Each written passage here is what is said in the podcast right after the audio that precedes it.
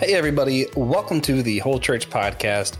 I am one of your co hosts, Joshua Knoll, and I am here with your other co host, TJ Tiberius Juan Blackwell. Hello, hello. And we are joined once more by a very special guest, um, the brilliant Dr. Tremper Longman III. Welcome back to the show, man. Uh, thanks, Joshua. Hi, TJ. Um, and thanks for the compliment. But uh, shout out to our patrons uh, Austin, Russell, Sandra, Lily, Janine, or Jeannie. Who is Janine? Aaron, Justin, Frida, Taryn, and Dawn. And uh, if you want your name added to that list, hop on over to patreon.com forward slash the whole church podcast. Yeah, I think you can figure it out from there. But Oh yeah, and um, today uh, it's kind of a special one. Um, for those of you who follow the show long term, you know that we do this series called Dividing Scriptures, and we're kind of in between Job and Exodus right now, just going over different views people have and how we can have unity and disagree on these things. And uh, Dr. Longman has written a little bit on both, uh, but there's one book that is. Um, I'm trying to think what it is. It's um, what is it like not it's not contradictions of the old testament it's Oh.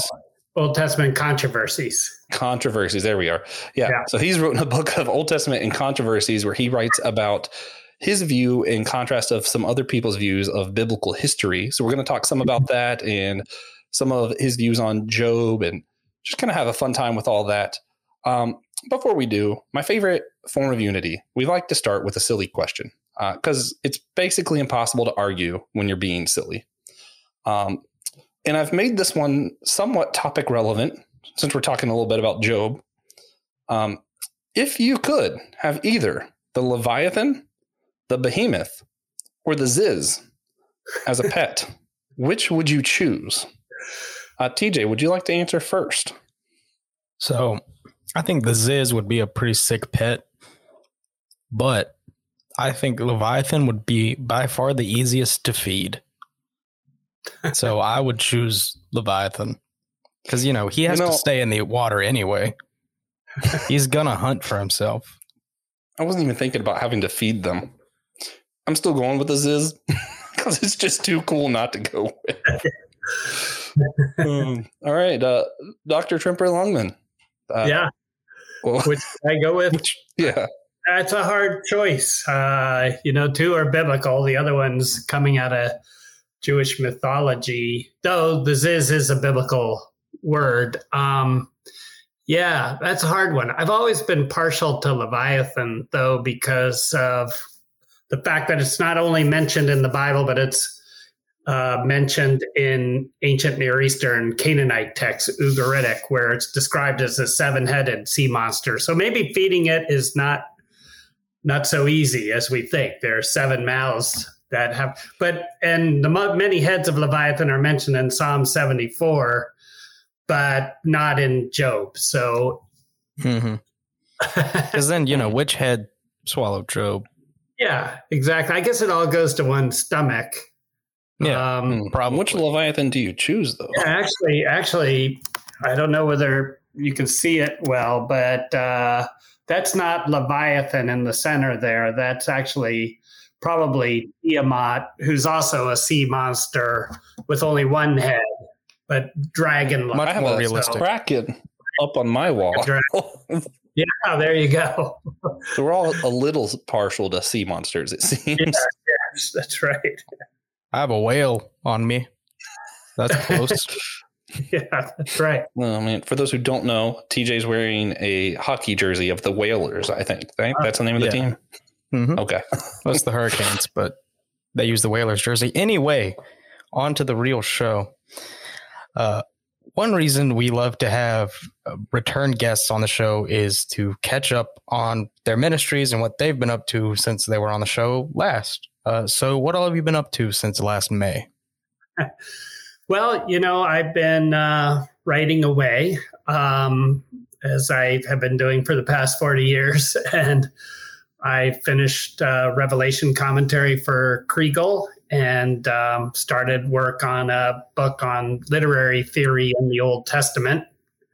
Um, and then I've been teaching a lot and mostly by Zoom.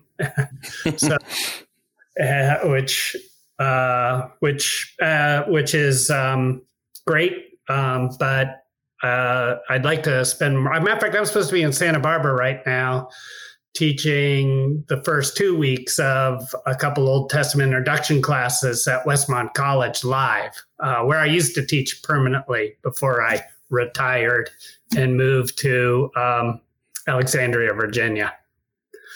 Man, yeah, that would have been cool. Yeah. yeah. Much cooler than our plans that have changed.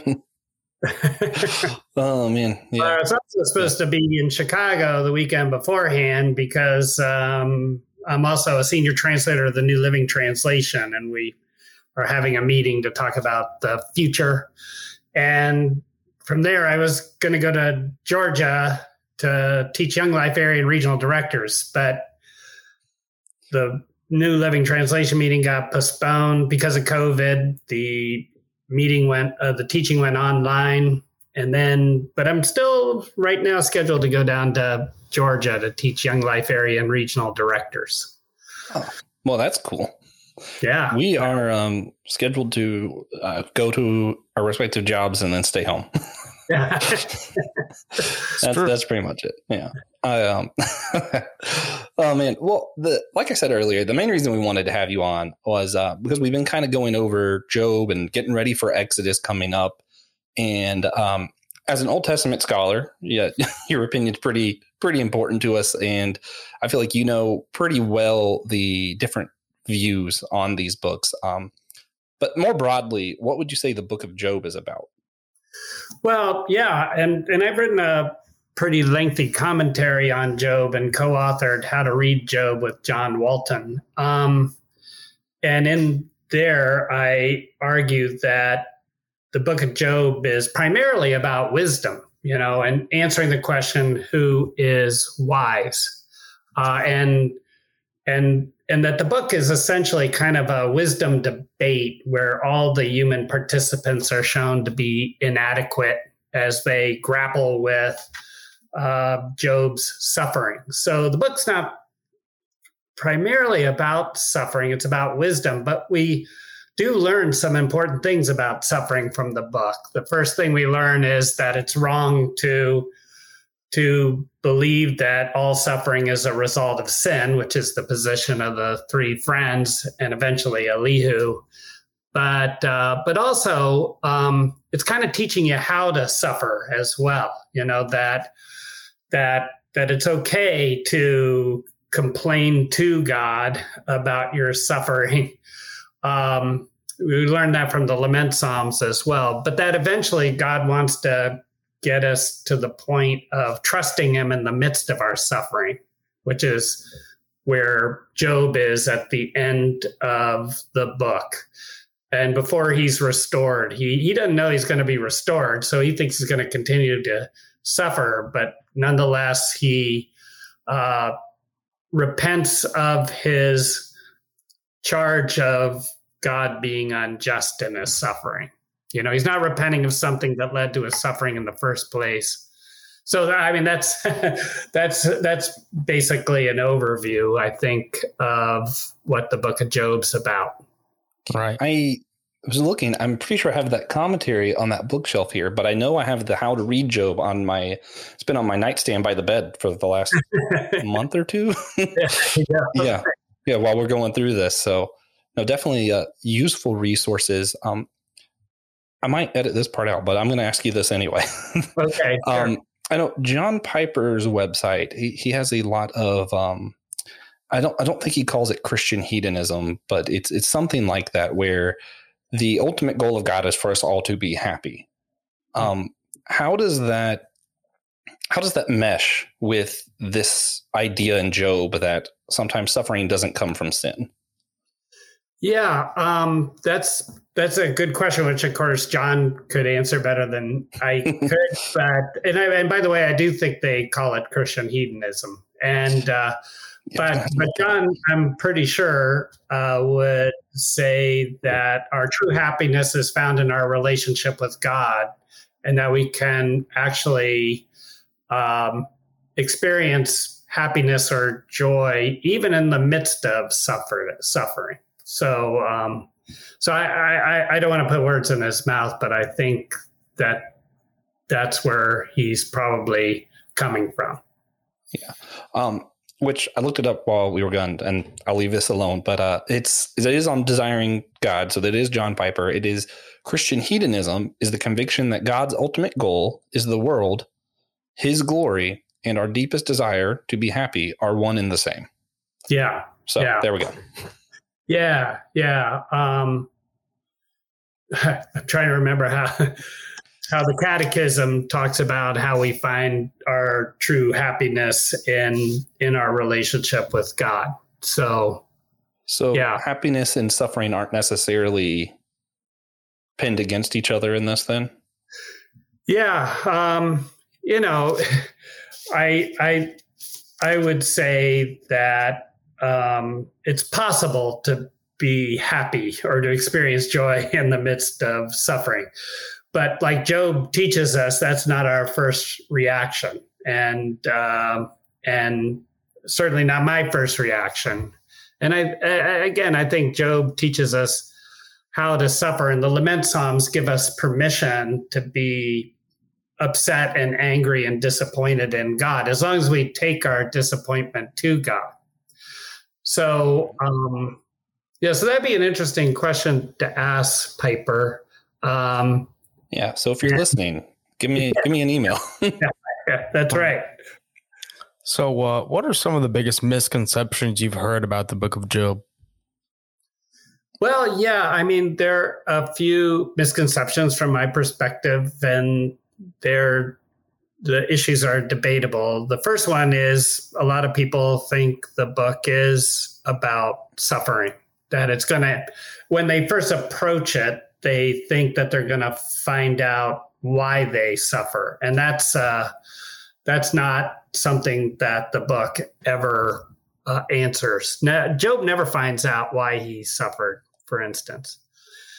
A second misconception, in my opinion, is to think that the Book of Job is is talking about uh, a real person and that person's experience. I think that um, the book of Job, and this is my friend John Walton's term, is a thought experiment that is uh, created in order to um, to address these issues that we're talking about about wisdom. Who's wise? God's the ultimate wise person. The book says.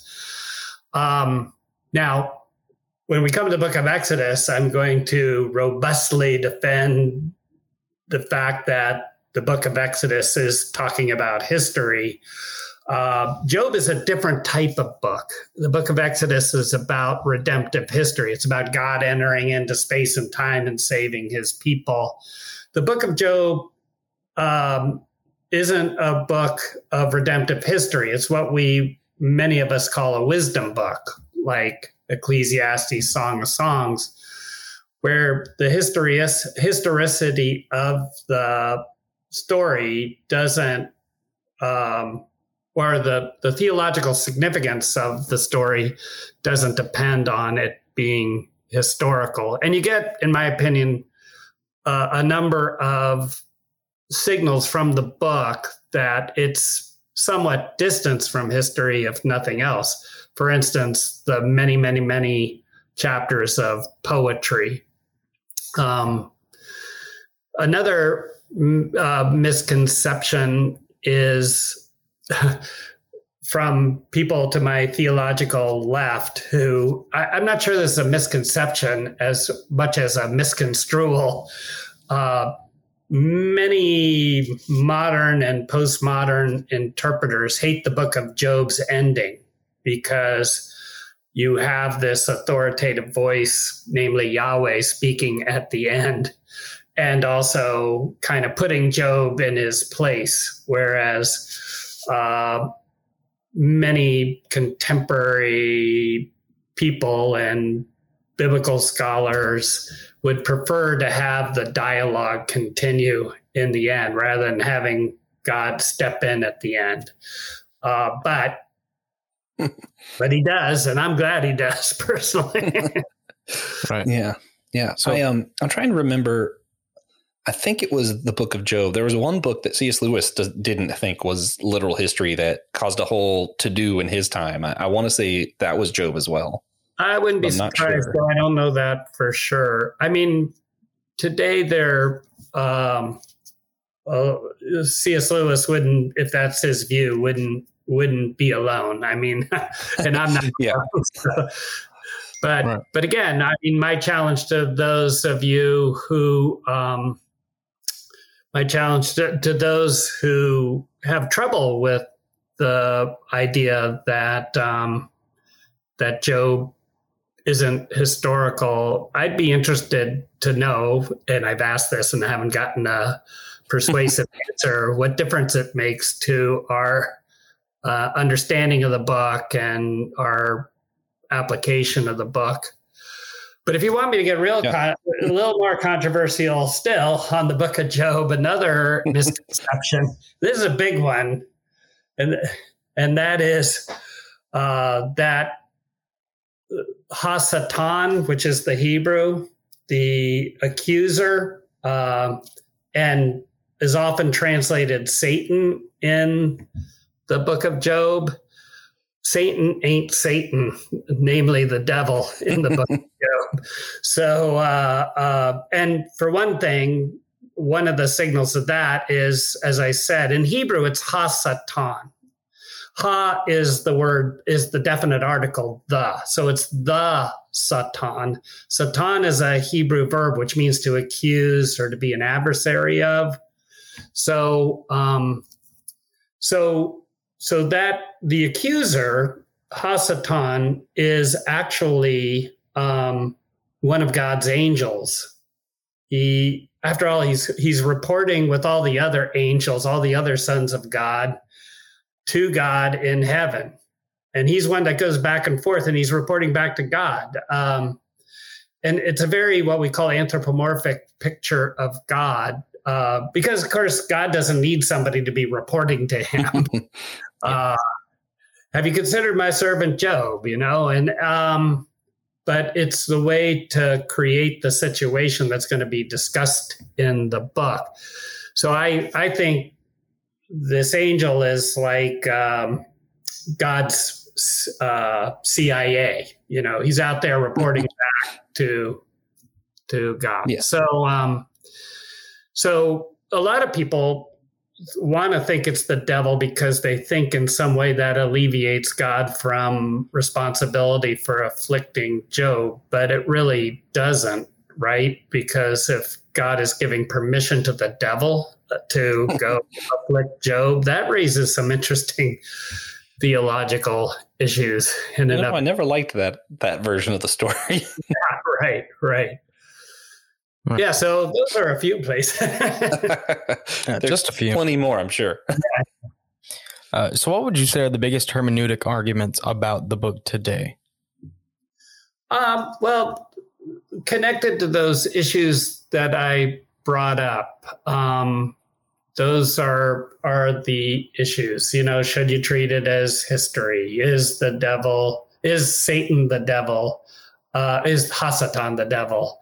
Um, you know, um, what is the significance of Job repenting at the end of the book? Um, yeah, are Leviathan and Behemoth real animals? Um, you know, they're, it, it, it kind of depends on t- too with whom you are talking. Uh, if you're talking to some of my more um, historical critical colleagues, there are some issues. If I'm talking to my evangelical colleagues, there there are other issues.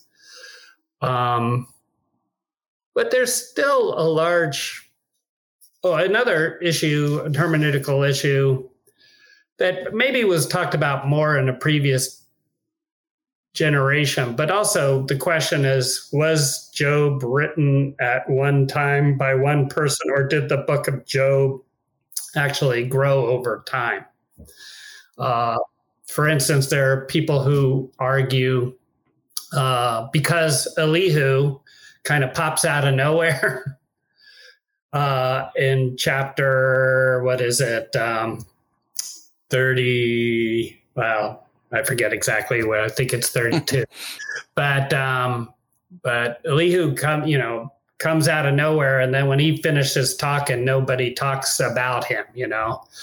Uh, and at the end, God speaks to Job and the three friends, but not to Elihu. So some people think that Elihu, the Elihu section was added later. Um, maybe so, but my response to that is it doesn't matter when that section of Job was added. What is scripture to us is the final form of the book, which we have. And so we need to interpret the final form of the book and not worry about earlier forms of the book.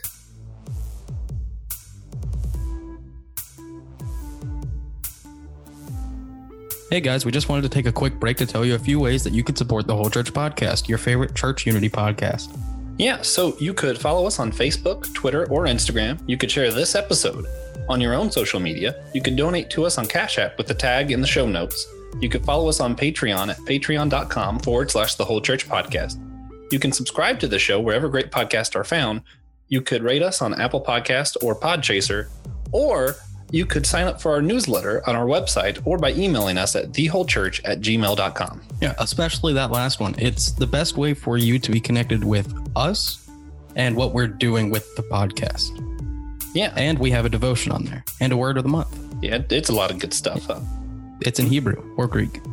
You want to get back to the show? Yes.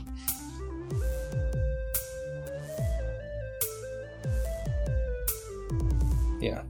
I one thing that was interesting in doing all of this was, uh, and we'll move on to Exodus after this. I um, I, I came across, which is funny. This this is the first random argument I've ever came across because growing up, I just like to read the Bible a lot. Yeah, I actually have two different chronological Bibles that put Job in wildly different places. Oh, right? Yeah, yeah, yeah. I have one that's like Job happens in the middle of Genesis, and then one is it's the second ex you know the second um i can't think of the thing, the the word now. Yeah, yeah Uh, yeah. Post-exilic period, probably. yeah yeah like over there with like ezra and yeah, yeah, those books. Yeah. which you know when i was high school reading this and didn't know anything. I was like oh that's just weird.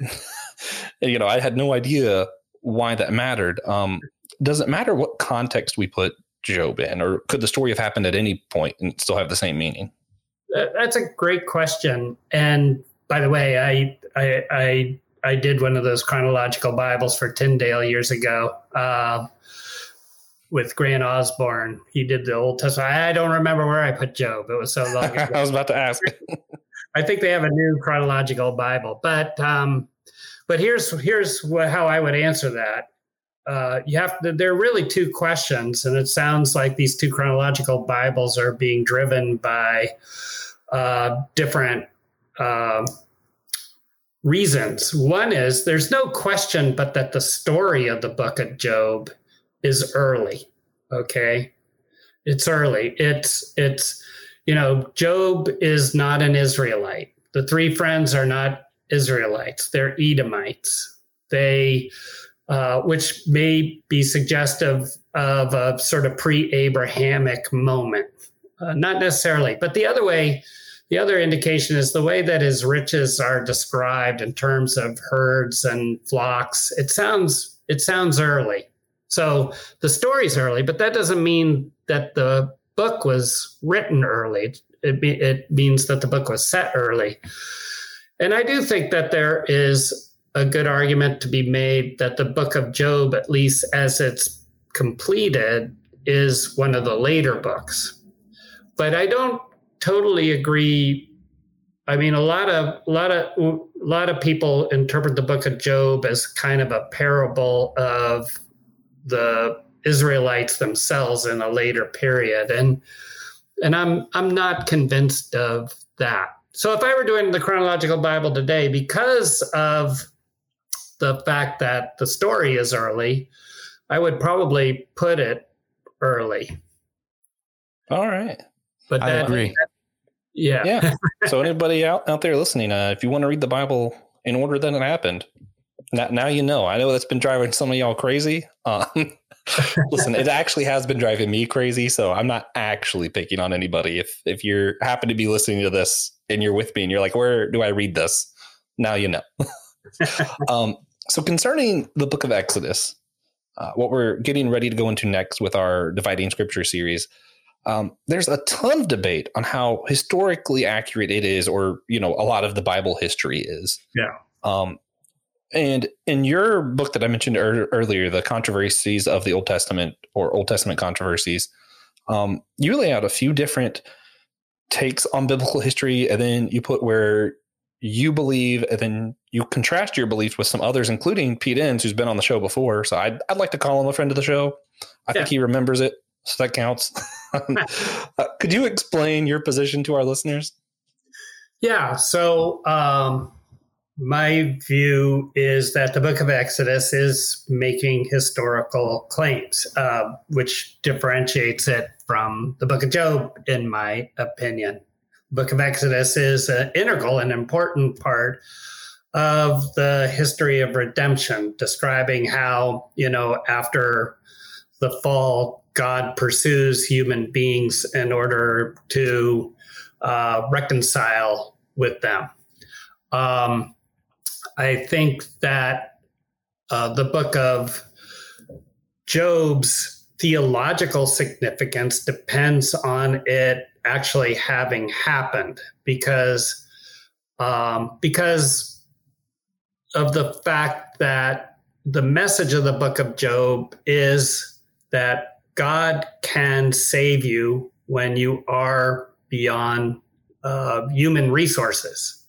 So a psalm like Psalm 77 uh, looks back, and um, first of all, the psalmist is lamenting, you know, his situation. He blames God for for you know the suffering that he's going through. He can't sleep, but then all of a sudden, like many laments, it has this transition to a note of confidence, you know, and it praises God and a lot of the laments, you know, you get this transition to confidence or praise after lamenting, and there's no explanation. It's almost as if the psalmist had, you know, a lobotomy between verses 22 and 23.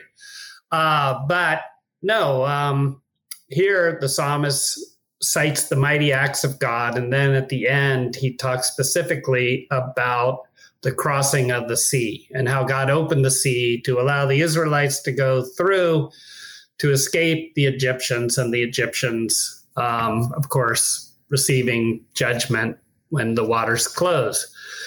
So, what I say about that is that the Exodus is establishing a kind of track record for God. Um, how can I trust God to save me in my distress or hope that he might choose to save me, that he's able to do it. Well, he's done it in the past. So if you say to the psalmist, hey, you know, it's a good story, but it never actually happened, it really loses its power, I think. So what my friends who, um, my friends who have trouble affirming the historicity of the Exodus uh, would say is that there's no direct ex- evidence of the Exodus from Egyptian records or from Egyptian records. Uh, because that's one of the first things I would say. Well, there is direct evidence of the Exodus. It's called the Book of Exodus.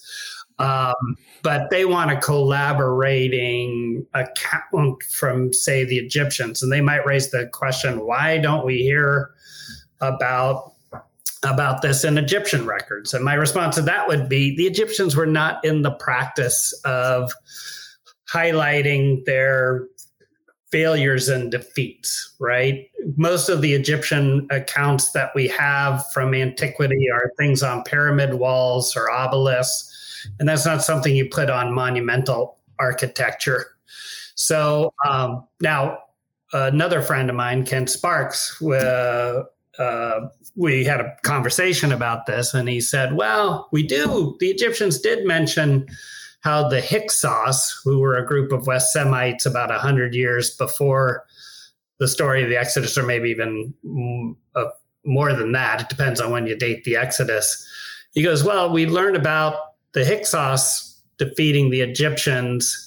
Um, but I respond to that by saying, yeah, but that's because it's a success story at the end that the Egyptians ultimately threw them out. And so they had something to celebrate there. Yeah.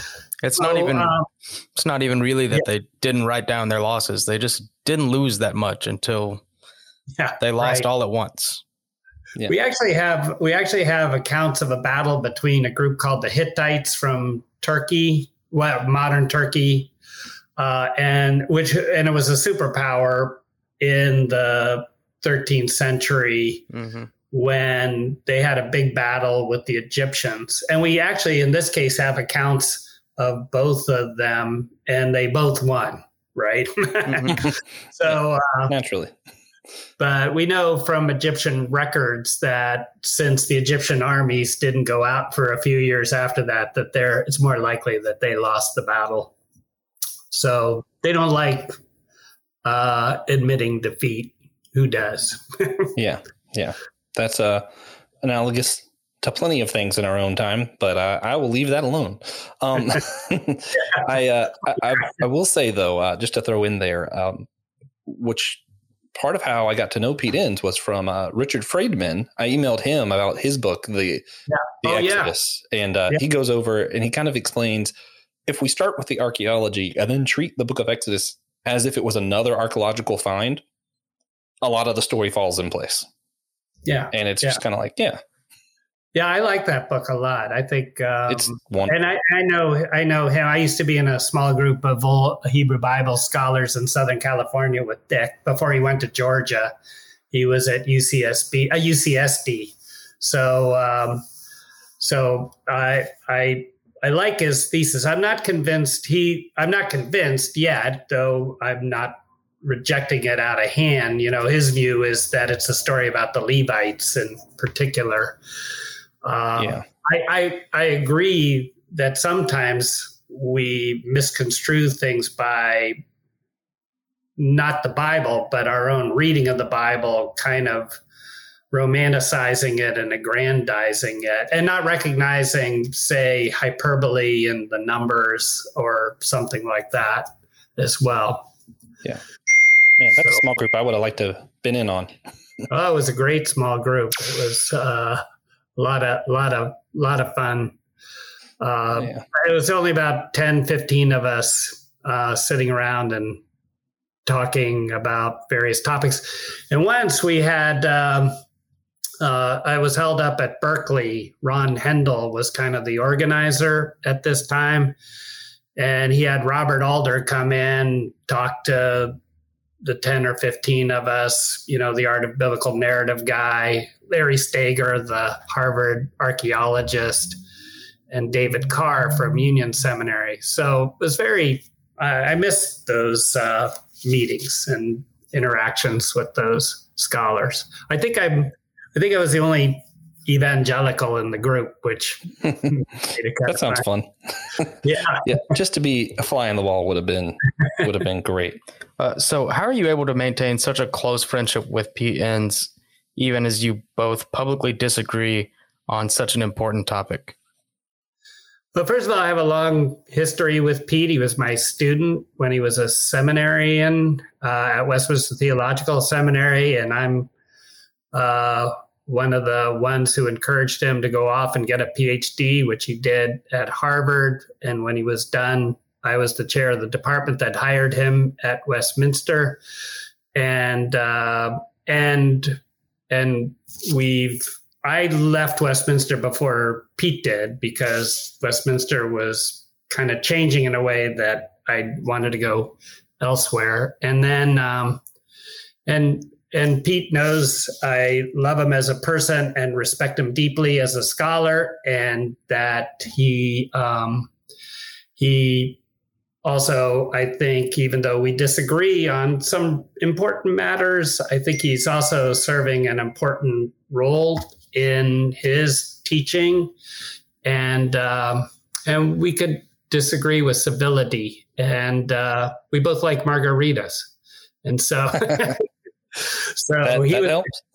he was just down here about uh, six weeks ago, hanging out. We went over to the Museum of the Bible and uh, and met with the curator over there. And Museum of the Bible, by the way, get to DC, anybody who's listening, you got to go there. It's a great place to I'm love really hoping to. and um, and then we went to the Holocaust Museum, and we just enjoyed a couple, two or three days. And the reason why we did that was typically uh, we meet up at the Society of Biblical Literature, which this year was in San Antonio. I went, but he decided not to go. So, um, so it was a great time. And as I say, I have a great deal of respect for him. He's actually working on a book now that sounds really intriguing and helpful called Curveball, which Hmm. picks up on the fact that he was quite a pitcher, you know, in his youth for Messiah College. And I think he got drafted by the pros. All I know is when I was his professor, I was also coaching Little League. So I drafted him to be the pitching coach of my Little League team. He's a big Yankees fan. I'm a big Phillies fan. So he's going to come down in the fall so we can watch probably the Yankees play the Nationals. Uh, so Nice. yeah, so we have a lot in common. He's got a great sense of humor, um, and um, yeah, so so that Yeah. that's and uh, you know when I wrote that book, which was indeed lovingly critical of some of his views, I had him read it ahead of time and uh, and got his reaction. There was one place I won't mention that he wanted me to change. That was, and uh, I decided not to do it, and he was still fine with it. But um, yeah, Yeah, I um I think if people were to read both of your books, I, I feel like um just in general, it's one of the most healthy, just cool friendships to like get to observe third person, where like you you both mention each other in a kind and generous way, and you're like, yeah, hey, I disagree with this guy. Also, he's the best, and you're like, oh, okay, Yeah. yeah. So it's uh it's something I love. I think it's a great example of church unity. Um, so maybe hopefully one day we could get you both on at the same time. That'd be awesome just to talk about yeah, how y'all disagree well and um, how others can learn to do that. Be helpful.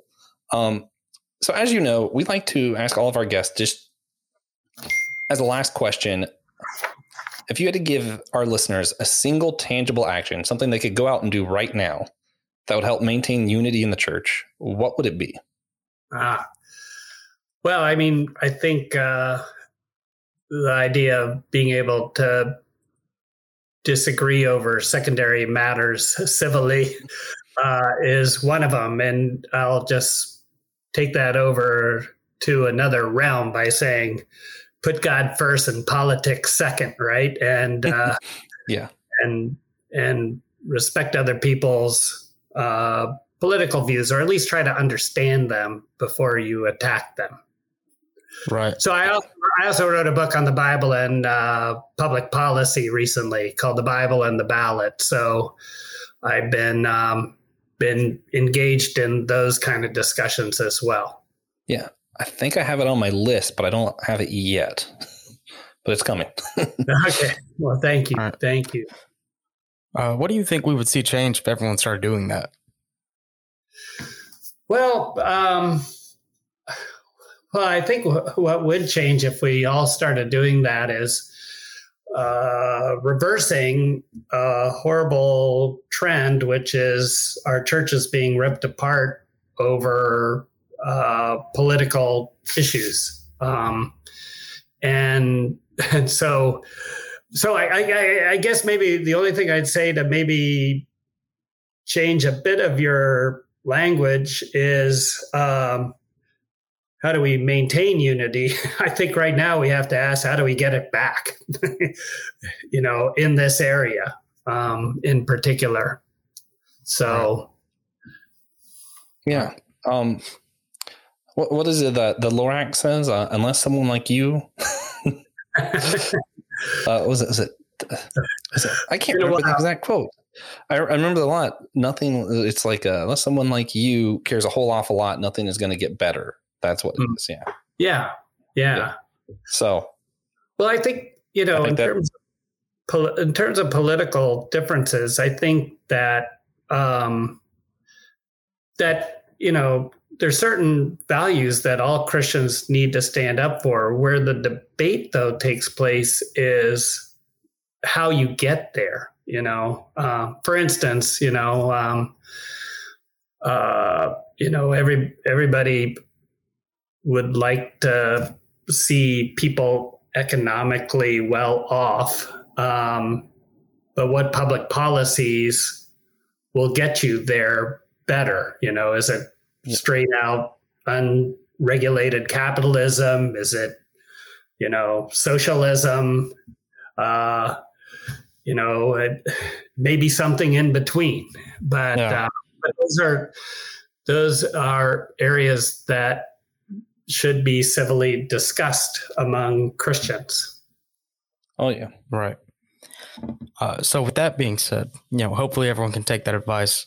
Uh, but we'd also like to get onto our God moment segment, which uh, is, you know, something we do every episode. Uh, it's just where we share a moment from recently in our lives where we saw God, whether that be a blessing or a challenge or a moment of worship.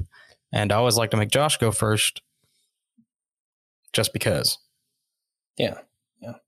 Well, I um I got a lot of school and just personal stuff going on that's kind of all stressful stuff, like nothing, none, yeah. And I have managed to focus on the good where my grandmother, my granny, if she's listening, um, she just got news that the type of cancer she has is actually very minor and easily treated. She got that yesterday, and I'm about to go see her right now, and I'm pretty excited about it. All right. Uh, I'll go next. Give our esteemed guest as much time as possible. uh, I, I think my God moment, if you've been around for a while, you know, I, I see God in the little things. Because he's in all things, but little things happen more.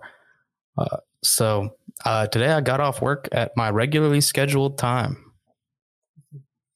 for the first time in a while. It was pretty sweet. Yeah, Super Yeah. thankful for that. praise God. All right.